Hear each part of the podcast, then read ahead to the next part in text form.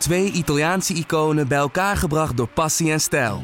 Peroni Nastro Azzurro 0.0 is de trotse nieuwe teampartner van Scuderia Ferrari.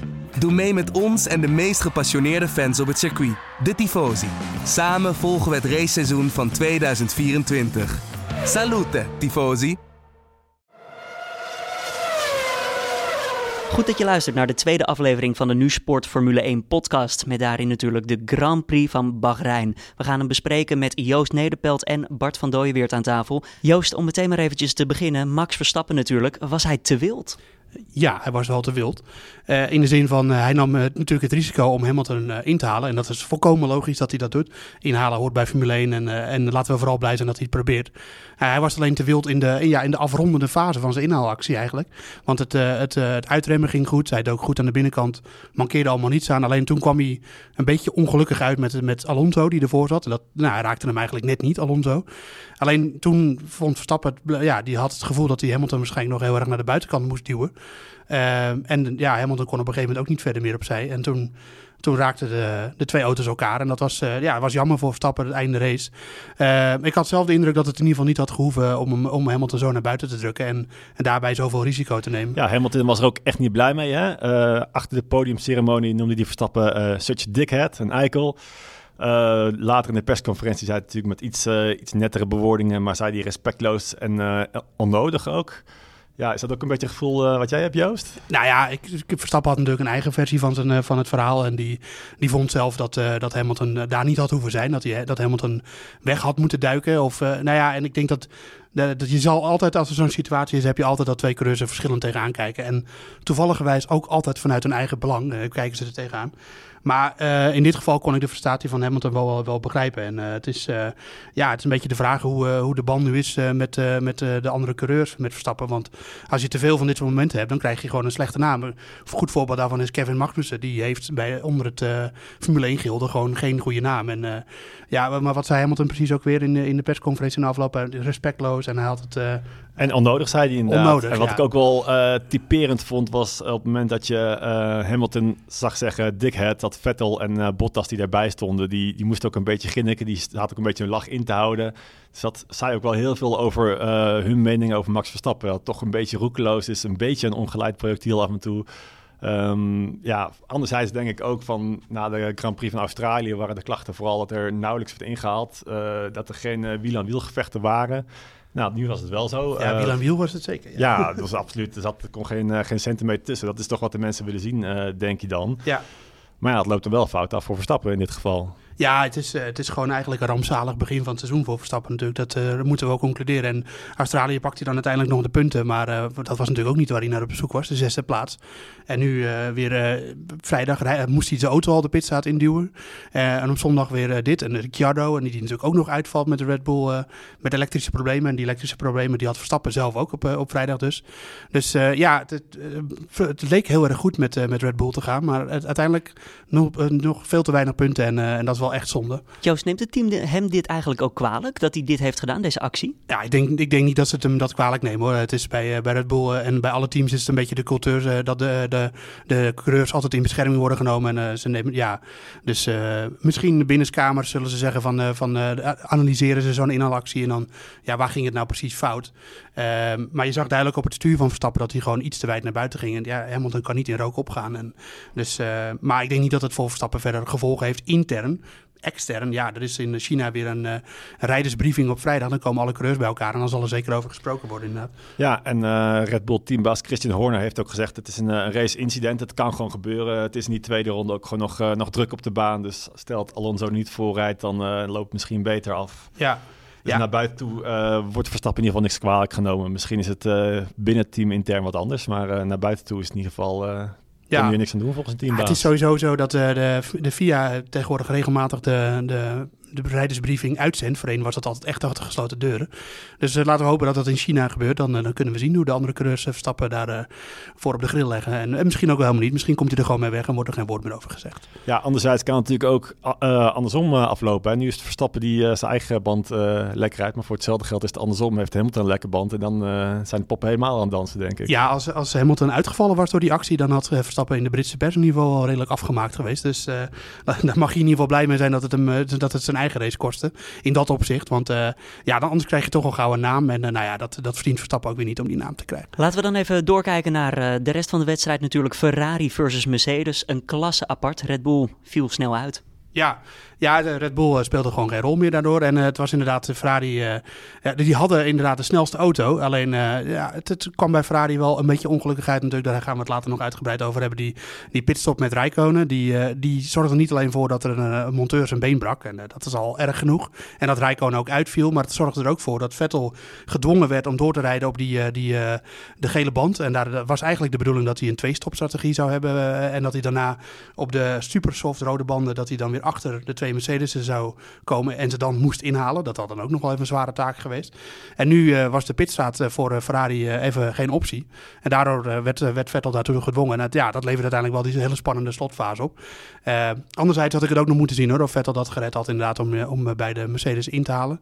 Hoe dan ook had het, was het eigenlijk spannender dan ik van tevoren had verwacht. Want ik had echt verwacht dat Ferrari wel gewoon weg zou rijden bij Mercedes. Maar Mercedes die... Nog, ja, nog heel even daarop inhakend. Vettel zei op het einde ook gewoon tegen Rijkonen volgens mij ik deed de, I did the math in my head and it didn't work out. Hij, hij wist eigenlijk al dat die tijd tekort zou komen. Ja, hij wist in ieder geval dat, het, uh, dat als Mercedes dit door zou zetten uh, en, en echt die rondetijden kon rijden, dat, uh, dat het dan heel moeilijk zou zijn. En het is ook echt zo, denk ik, dat al had het nog één rondje langer geduurd, dan had Bottas Vettel gepakt in de, in de DRS-zone, want uh, hij zat er zo dichtbij. Wat ook al uh, opvallend was trouwens, achter de strijd tussen Ferrari en Mercedes was de vierde plek voor, uh, voor Toro Rosso met Pierre Gasly met de Honda-motor. Dus die, die motor lijkt ook wel heel goed te doen dit seizoen.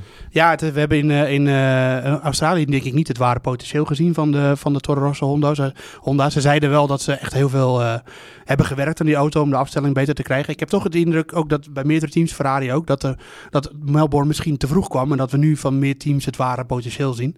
Uh, het was in ieder geval wel uh, leuk om de zure gezichten bij McLaren te zien. Dat uh, de Toro Rosso met de door hun zo gehate Honda-motor inmiddels ervoor stond. dus ja, dat was een mooi resultaat. Ja, en de verschil tussen de top van het veld, uh, Ferrari, uh, Mercedes en dan Red Bull en de rest is ook wel enorm groot eigenlijk. Hè? Ja, dat gat was echt uh, gigantisch. En, en daarom snapte ik eigenlijk ook niet helemaal waarom, waarom ze Rijkonen helemaal lieten stoppen de race. Want eigenlijk hadden ze gewoon, denk ik, de auto terug kunnen rollen. Nou, je mag niet achteruit in de pit staan, maar nu of een rondje door laten rijden. En dan een, de, de goede band erop. en dan hadden ze nog een drive-through penalty gehad waarschijnlijk.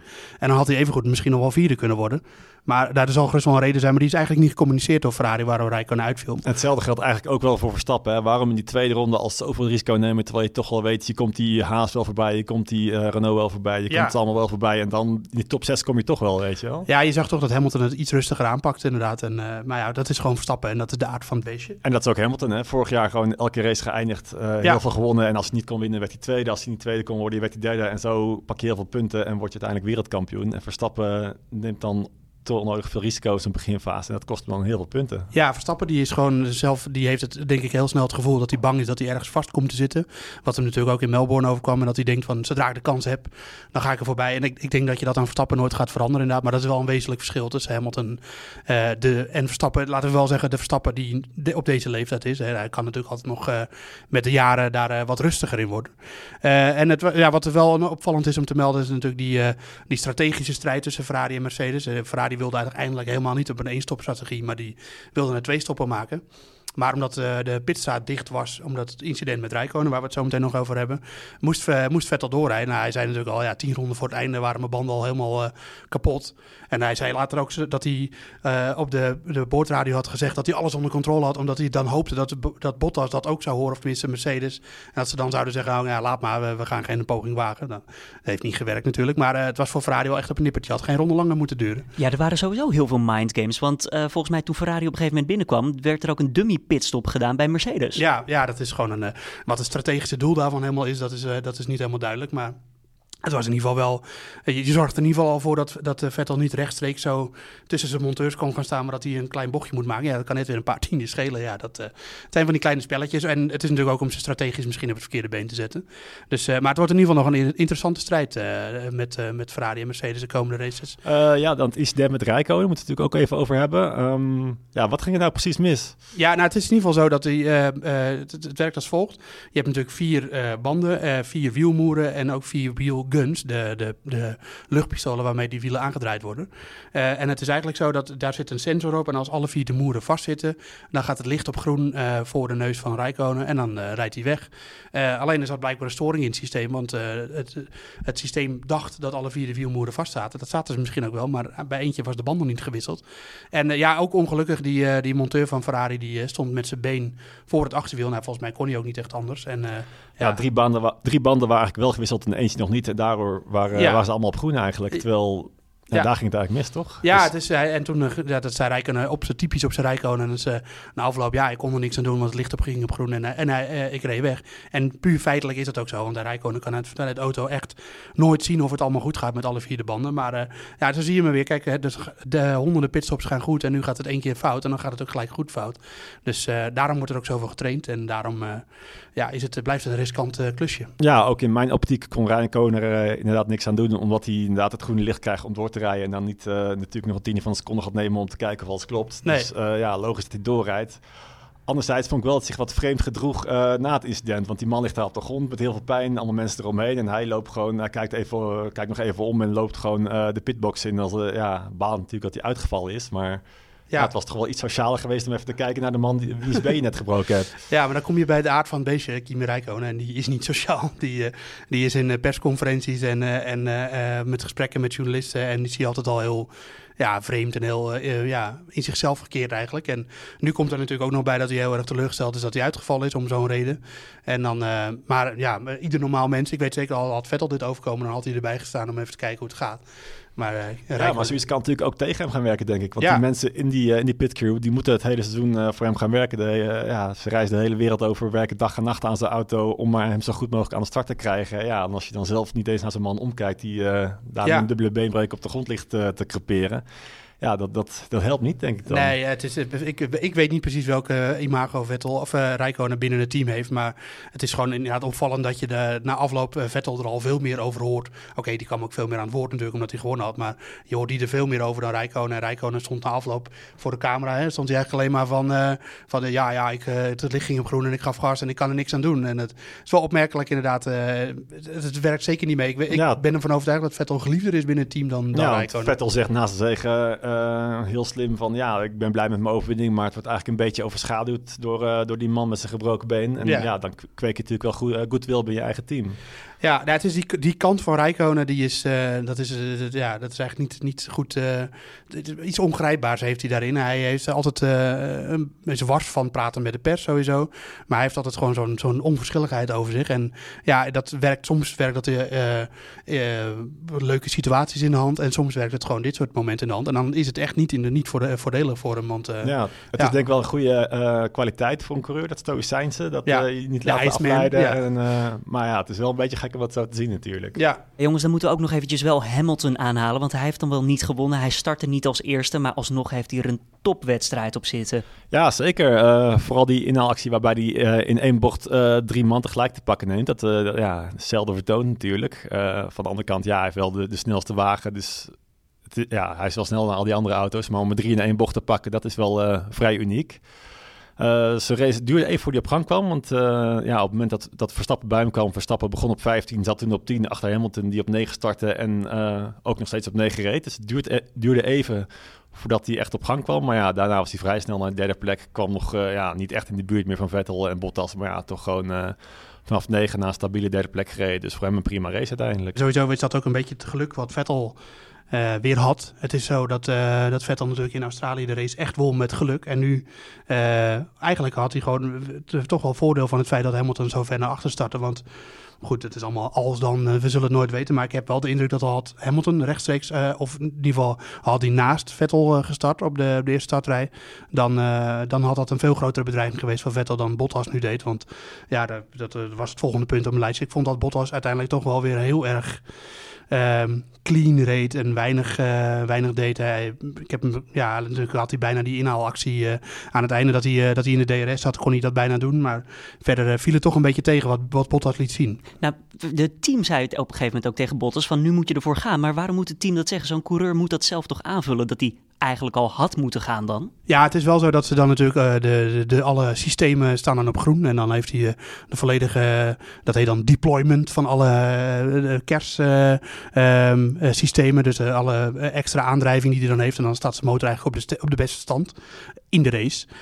Die in de race mogelijk is. Um, ja, het was alleen gewoon niet voldoende. Alleen, ja, Vettel die reed, zei, hij zelf, tien ronden al met, met banden die eigenlijk gewoon al klaar waren. En ja, ik had, ik had wel een, een actie eigenlijk van hem verwacht al eerder dan, dan dat hij er pas in de laatste twee ronden echt achter zat. Ja, het was een beetje een, een 6,5 jaar voor Bottas. Hij, hij begint als derde, had dan uh, Rijkonen vrij snel in. Kan niet echt in de buurt blijven bij Vettel. Tot op het einde Vettel dan wat terugvalt in de rondetijden. En dan slaagt hij toch ook weer niet echt in om moeilijk te maken. En ja, dat is toch wel veel ogen bij Mercedes zijn dit seizoen ook wel gericht op Bottas. Zijn contract loopt af. Uh, hij is twee jaar geleden, anderhalf jaar geleden natuurlijk een beetje bij toeval daar terechtgekomen omdat Rosberg uh, stopte. Niet echt een gewenste, gewenste gedroomde coureur voor hun. Uh, ja, er zijn al meerdere mensen die, die wel op het stoeltje bij Mercedes aan het springen zijn. Ricciardo is er zo een. En ja, ja, Bottas moet zich dit seizoen wel echt gaan bewijzen om, uh, om de stoel te, te, behouden. In Australië ja. natuurlijk niet gelukt. Nu. Uh, nee, ja, al, al, had hij, uh, al had Bottas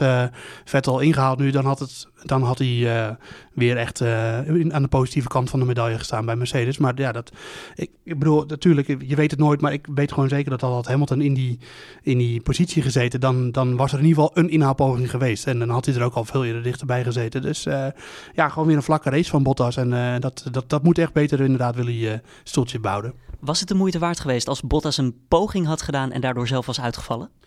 Nou, kijk, het was belangrijker geweest dan had Vettel ook uitgevallen. Want dan, dat zal Mercedes natuurlijk nooit toegeven. En uh, uiteraard, uiteraard, ik bedoel, het is niet het doel van Mercedes om Vettel van de baan te rijden. Maar dat hadden ze stiekem dan natuurlijk wel prima gevonden als Hamilton daardoor had gewonnen. Maar daar zullen ze hem nooit uh, op aansturen. Natuurlijk niet. Dat is niet de bedoeling van Mercedes. Maar ja, ik denk dat ze wel iets meer hadden willen zien uh, van, van Bottas dan dit. En ja, dat kwam er niet van. Dus dat, is, dat is zonde. En hij moet echt meer laten zien eigenlijk. Gelukkig hoeven we niet heel lang te wachten, want aankomend weekend gaan we meteen van start met de Grand Prix van China. En dan zien we Max Verstappen weer gewoon aan de start verschijnen. Max Verstappen en natuurlijk ook de, de Mercedes en de Ferraris weer, want die strijd die gaat gewoon verder. Uh, en het wordt gewoon heel interessant om te zien uh, wat het ware potentieel nu is van Red Bull. En het wordt ook heel interessant om te zien uh, of wat Ferrari in Bahrein heeft laten zien, dat ze dus eigenlijk sneller zijn dan Mercedes nu. dat dat één keer is en dat het toevallig lag aan de omstandigheden in Bahrein, of dat ze echt die auto hebben verbeterd naar Melbourne. Um, en ja, voor Verstappen is het ook gewoon weer lekker dat het weer gaat beginnen. Ja, zeker in mentaal opzicht. Die uh, teleurstelling blijft maar een weekje hangen. Je kunt gewoon weer uh, ja, op vrijdag weer gaan racen voor de, voor de testda of de trainingen daar en de kwalificatie. Dus ja, je blijft niet te lang in zo'n teleurstelling hangen.